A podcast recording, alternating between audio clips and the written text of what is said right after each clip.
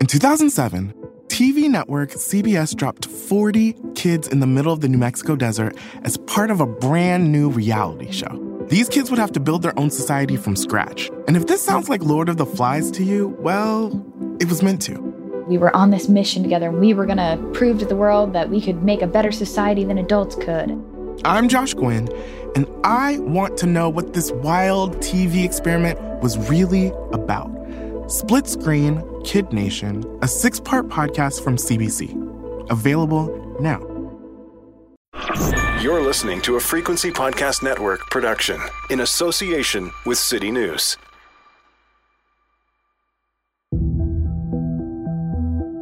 Even if you live in the province, you probably haven't thought about the Ontario Liberal Party in a while.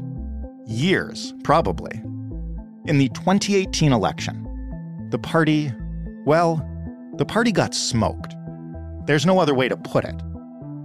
They went from fifty-five seats to seven seats, they lost official party status, and they haven't won it back since.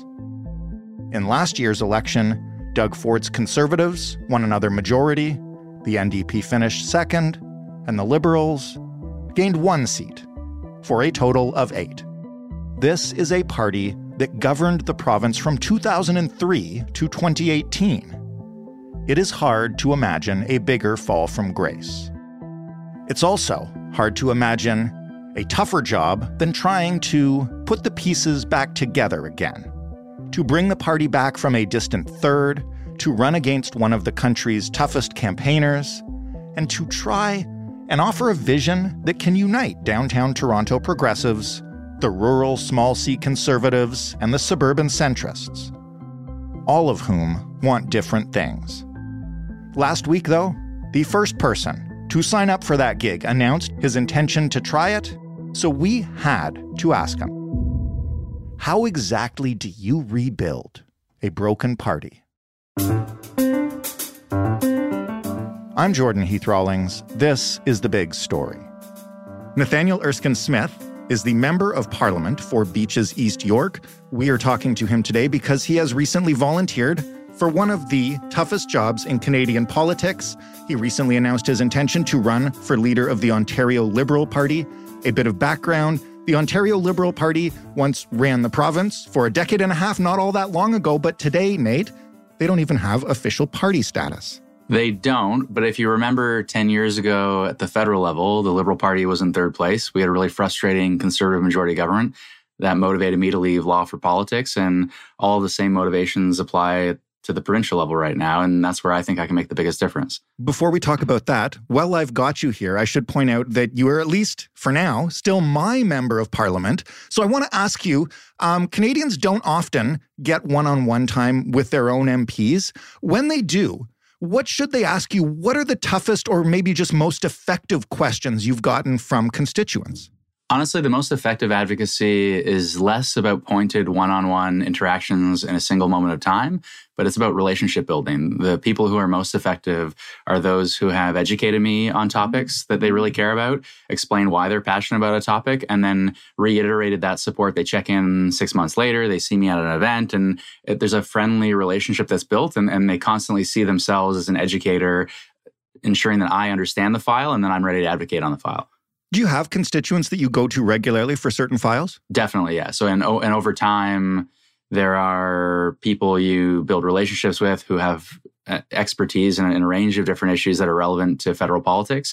And I, I was a lawyer before politics, and I, I don't consider myself an expert in, in anything. I'm a pretty good advocate, all things considered. So to be the best advocate I can be, it, it depends upon building relationships and leaning on experts. So before we talk about what's next for you, I want to ask, as you mentioned uh, just a minute ago, you know, you joined the Liberal Party for the twenty fifteen election, uh, which was a watershed moment for them.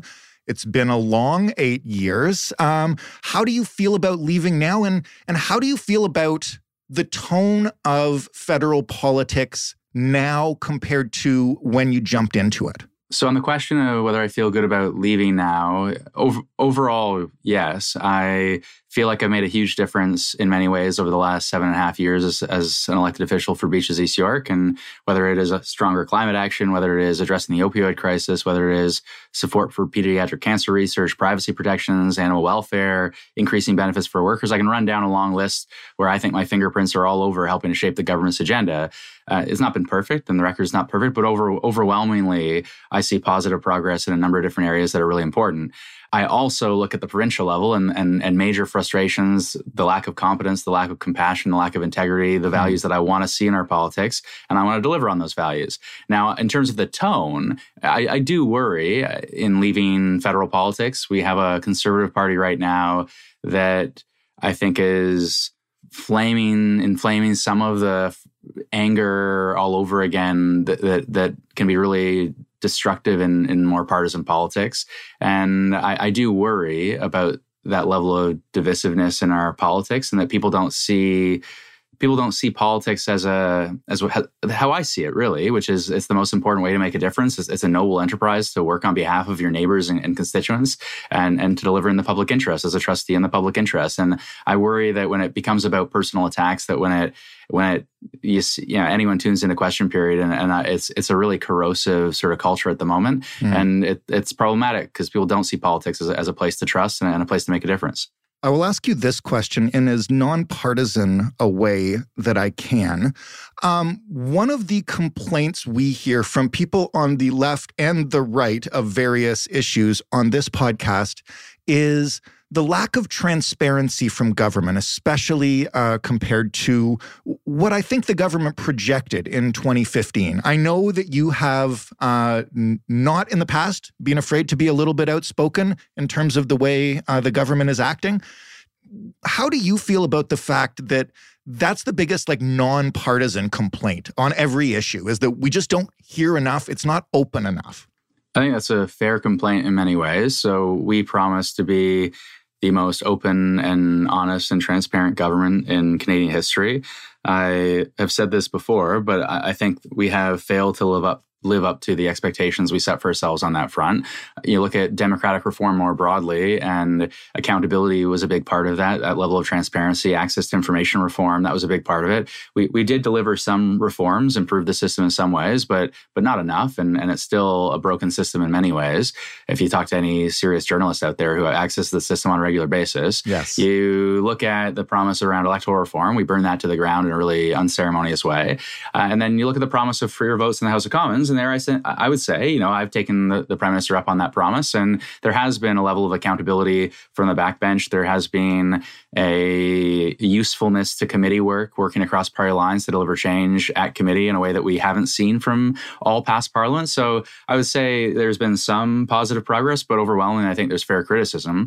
I, I would say there's still a major difference when I look at, and I'll use two examples, there's this big contract with Volkswagen in Saint Thomas, and as an industry committee, Conservatives asked for that contract to be public, and there was a process we put in place as a committee to make sure we could all scrutinize that contract in camera because of some, you know, confidential information, but opposition M Ps have an opportunity to scrutinize that contract in full. Hmm. Whereas you look at the Therm Spa contract at the provincial level, and there's been complete stonewalling. So I, I, I do think the government can unquestionably do better. I, I think it's even worse at the provincial level when it comes to that question of transparency and integrity.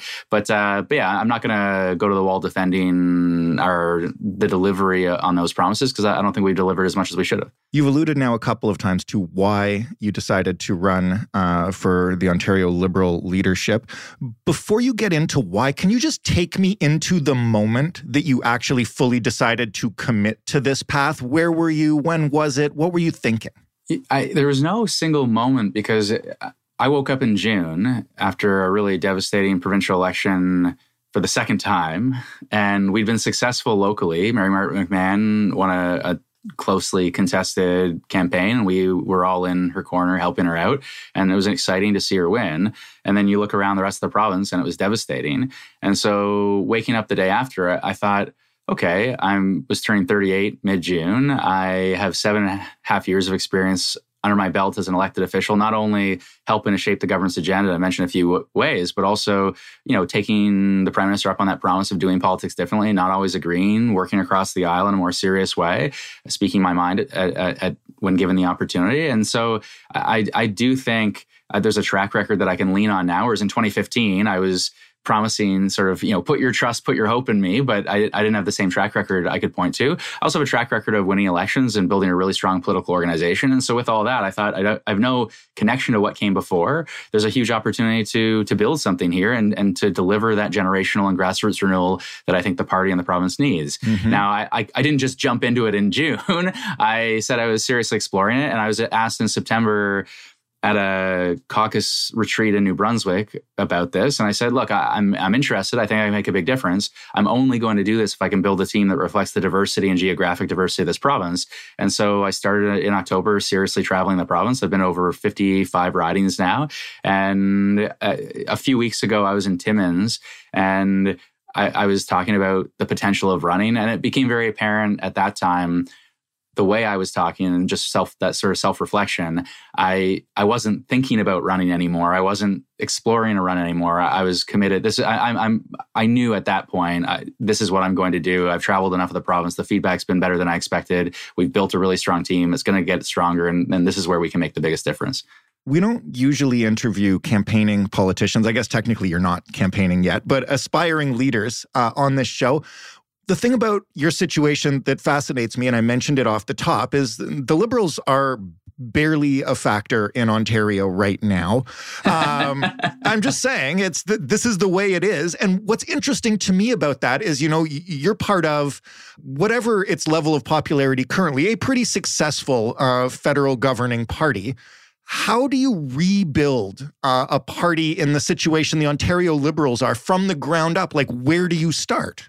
Well, I don't think there's any substitute for building relationships, rebuilding a more grassroots sense of volunteerism to the party, bringing people back into the party who haven't been involved in quite the same way over the last number of years and the last couple cycles, and bringing new people into the party. And and I think there are, are many lessons to be learned from the federal rebuild around that sense of generational renewal, that sense of positive politics, that sense of really ambitious, what can we, what what can we do? What kind of a difference can we make together?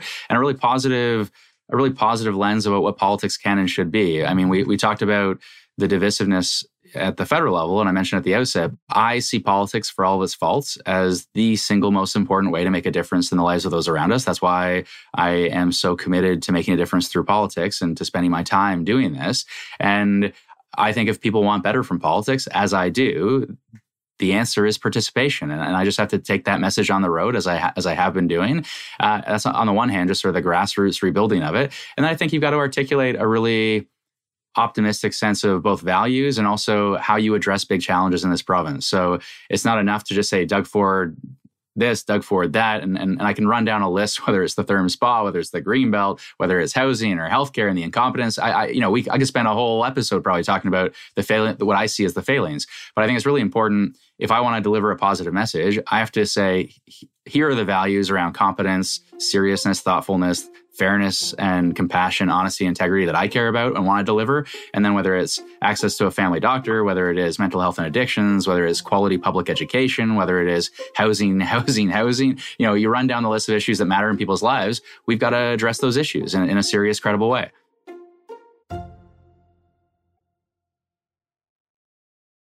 How do you get started from where you are right now? And here I'm not talking like all that stuff that you just said is is great and aspirational, and, you know, everybody uh, wanting to see a, a difference from Doug Ford hopes you can accomplish them. What do you do practically? Like ah, now, between yeah. now and and the uh, and the convention or the leadership vote, like how do you actually achieve that? Okay, so it is not dissimilar to when I started out in twenty thirteen running in a nomination. I was twenty-nine at the time. I didn't have, no one was tapping me on the shoulder and saying, you're the guy, we're going to make you the candidate. I, I, had to, I had to fight for it, and I had to earn it. And I earned it by sitting around kitchen tables, by making a million and one phone calls, and by expressing to people, building relationships and expressing to people, here's what I want to do. Here's what I think I can accomplish. Come build this with me.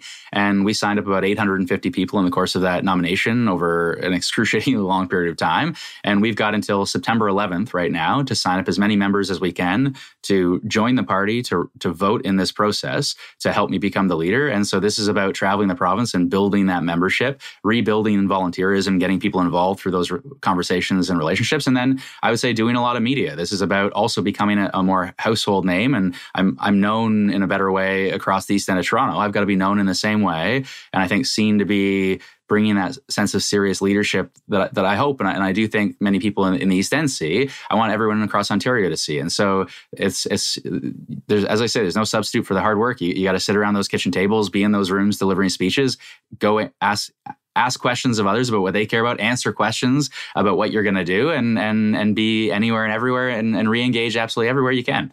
Before we talk about Doug Ford, I'm going to ask you to criticize the party you are now attempting to lead. Um, how how did the Ontario Liberals find themselves in this position? Uh, what do you think went wrong? Well, I mean, you must have studied this. What's your diagnosis? So others have smartly diagnosed this, and, and there was a full debrief that people crisscrossed the province talking to riding associations. That any any government over time accrues barnacles and and and there are increased challenges. No no government governs forever. And so I think that was just simply part of the equation that McGuinty Wynne, that era had come to an end.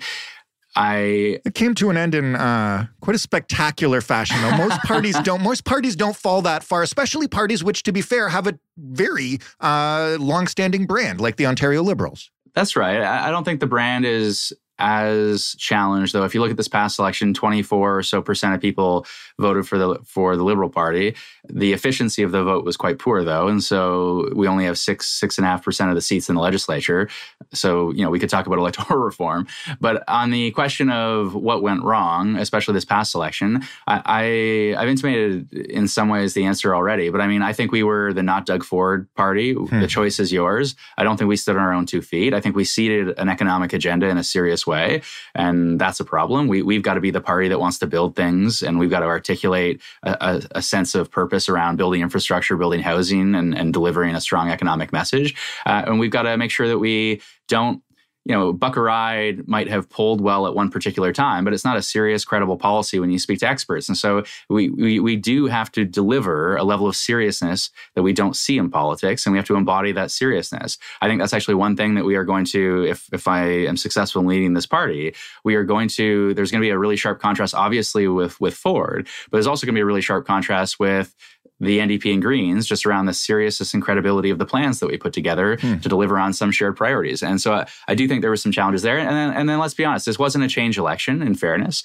Uh, people were coming out of the pandemic, it was warm, and people didn't want an election, and Ford was the front runner, and people shrugged their shoulders, and many people didn't participate. So I think there's a, you need a sense of excitement and and and real generational renewal and excitement away from, you know, we we were running a cabinet minister from the Wynne-McGuinty era, and people felt it was a bit more of the same. So I think we got a break from the past in a serious way on that front. And then lastly, it's about rebuilding that sense of grassroots and that sense of volunteerism, because over time, and all parties, I think, suffer this fate in some ways, but people leave, they go back, they go to the private sector, and uh, staff do the jobs that volunteers tend to do at the beginning of any political rebuilding. And so that sense of volunteerism had atrophied, and, and we need to rebuild it. So let's turn to Ford. We've spent a lot of time around uh, this podcast studio reporting on the Fords. Um, we did an eight-part series on uh, the saga of Rob Ford. Doug was obviously a big part of that. One of the things I've always thought uh, when studying them is a lot of progressive people and even progressive politicians uh, look at Doug Ford, and they did this with Rob Ford too, and they wonder, how can this guy possibly succeed? Because he seems to be so antithetical to what they believe in, um, but obviously he does. What are those people missing about Ford and how he campaigns? Oh, I'm not at all surprised at their success. Are they serious people that should be in the business of governing? Not at all. But they are remarkably good campaigners. And I'll use an example. My brother called Rob Ford when Rob Ford was the mayor. My brother is not overly political in any way. And Rob Ford called him back. They talked about the Leafs for fifteen, twenty minutes. And my brother liked the guy and, and wanted to vote for the guy. And I think that personal touch, that retail sense of politics, is massively important. And, you know, you need a bit of Rob Ford's retail, and you need Stéphane Dion's policy intellectualism. And the perfect politician is both. And, and you know, some people have one, some people have the other. But I think if you really want the most serious you know, whether it's premier, whether it's prime minister, this serious leadership that I think we deserve, you, you got to have a bit of both. And I, I think people underestimate Doug Ford. They underestimate, they underestimate Justin Trudeau at the federal level for the same reason, that ability to connect with people. But mm. when Doug Ford says, I'm not so conservative, I'm Doug Ford, I, I mean, I, I hope I can operate in a similar space by saying, look, yeah, we do need to be less partisan. We do need to work across the aisle to get things done. Doug Ford is a caricature of that, though. And he might be, you know, a friendly uncle when he swallows a bee or he gets a bad haircut. And, and, and right. he's charming enough when all that happens. But the province is fourteen and a half million people. We have major challenges and we deserve a level of competence, compassion, integrity, a level of seriousness that I don't see. Do you see it? So, I mean, uh, we're, we're not picking a real estate agent here. We're picking a premier. How do you plan to take that message to Ford should you win the leadership um, without being dragged down into the muck? Because I can already see, listen, I know Beaches-East York. We are East End Toronto Liberals. There's a really lovely latte place down the street from me. You know exactly what's coming for you. How do you fight back against that without making uh, yourself just the anti-Ford? Partly by building a really serious team all across the province. I've done six tours of Northern Ontario. We've got a really strong Northern team. I've made a point of building everywhere I can outside of the G T A and having a really strong set of voices who are going to build this with me. Uh, part of it's about, as I say, delivering a serious, incredible plan. There are people who vote for me in Beaches-East York who are progressive, conservative-minded. They don't like Justin. They don't like all the spending, but they really care about climate change. And they want a serious, credible party to deliver on climate change. change, and there's no serious, credible party other than the federal Liberals on that file. And we need to occupy the same space. When you've got young people who are really frustrated about housing, we've got to own that file entirely. And then, we, look, there are sharp contrasts that we've got to draw because, you know, when I, whether it's my father-in-law who is a retired farmer in Camlachie or whether it's my former law colleagues who are on Bay Street, whether or not they are always Liberal is beside the point. They are frustrated with the lack of competence and the lack of seriousness at Queen's Park. And we need to give them a strong, serious alternative. And we got to stand our own two feet. It can't all be about attacking Ford. Look, I, anyone who's seen me at committee with Facebook or Pornhub or Rogers or Bell or the grocery store C E Os, I, I can be a commercial litigation lawyer and cross-examine and elbows up and all that. But I think a lot of this is about delivering a really positive alternative and a really serious, credible alternative. Okay, be positive for a second. You're looking at Ontario right now. You've obviously, as you mentioned, traversed the whole province fairly recently. What do you see that it can be, that it's not right now? I see a really interesting opportunity based on how common the issues are across this province. And there are many regional divides. You look at Northern Ontario, and are the transportation issues the same as Peel? No. Congestion matters in Peel. And in Northern Ontario, they talk about expanding highways. And if one highway goes down, They can't they can't move around at all. And so the the accessibility issues are even more acute and, and unique in Northern Ontario. But what I've been struck by in my travels is how common the challenges are. And housing comes up absolutely everywhere. And access to family health teams comes up everywhere. And whether it's Huron Bruce or Beaches-East York, people care about the environment. I was in Dufferin Caledon last night. They, they're, they're really worried about the greenbelt. When you look at the idea of helping our neighbors. I, I don't think this is a, you know, whether or not one strolls down Main Street here in Beaches-East York and sips a latte or whether one is at the Wyoming Lions Club, people care about helping their neighbors. And I think there's just a huge opportunity to rebuild bridges, rebuild common ground, and to build a team focused on those big challenges that we all face. Mental health and addictions, the mayor of Timmins, the mayor of Sault Ste. Marie raised it as their top issues. Outgoing councillor in Windsor raised this as, they said, the party needs to move back to the center. And I said, okay, what's your top issue? Mental health and addiction beds. Hmm. And the former executive director of the London Economic Development Corporation. I want to talk about economic development in southwestern Ontario. He wanted to talk about mental health and addictions. I think, I think there's just a huge opportunity to say, here are the big challenges facing so many of us all across this province, no matter where we live, big communities, small communities, north and south, and, and let's address these challenges together. We don't have time to get into every big challenge and every big policy, but I do want to ask you, because it's the one that comes up constantly when we talk about it on this show, uh, housing and tangentially to that, just the affordability of the province in general. What do you have in your policy bag that you think can actually rein that in? So at a high level, it's interesting. I for a time, thought Doug Ford was really headed in the right direction. And it's an odd thing to say, but they set a really ambitious target of one and a half million homes over ten years.